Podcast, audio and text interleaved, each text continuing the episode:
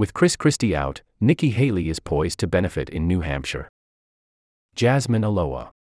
The former New Jersey Governor Chris Christie's decision on Wednesday to drop out of the presidential race shook up a contest for the Republican nomination that had appeared to be former President Donald J. Trump's for the taking, giving a huge shot of adrenaline to Nikki Haley just five days before ballots begin to be cast in the months long nomination fight.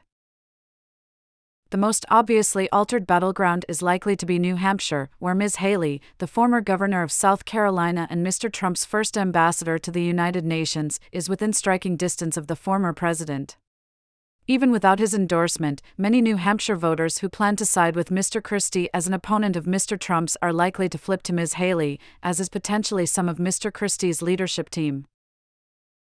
But the jolt will have much broader implications, argued John Sununu, a former New Hampshire senator and the brother of the current governor, Chris Sununu, both of whom have endorsed Ms. Haley.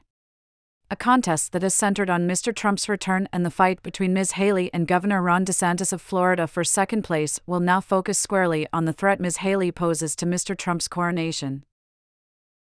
Subscribe to The Times to read as many articles as you like.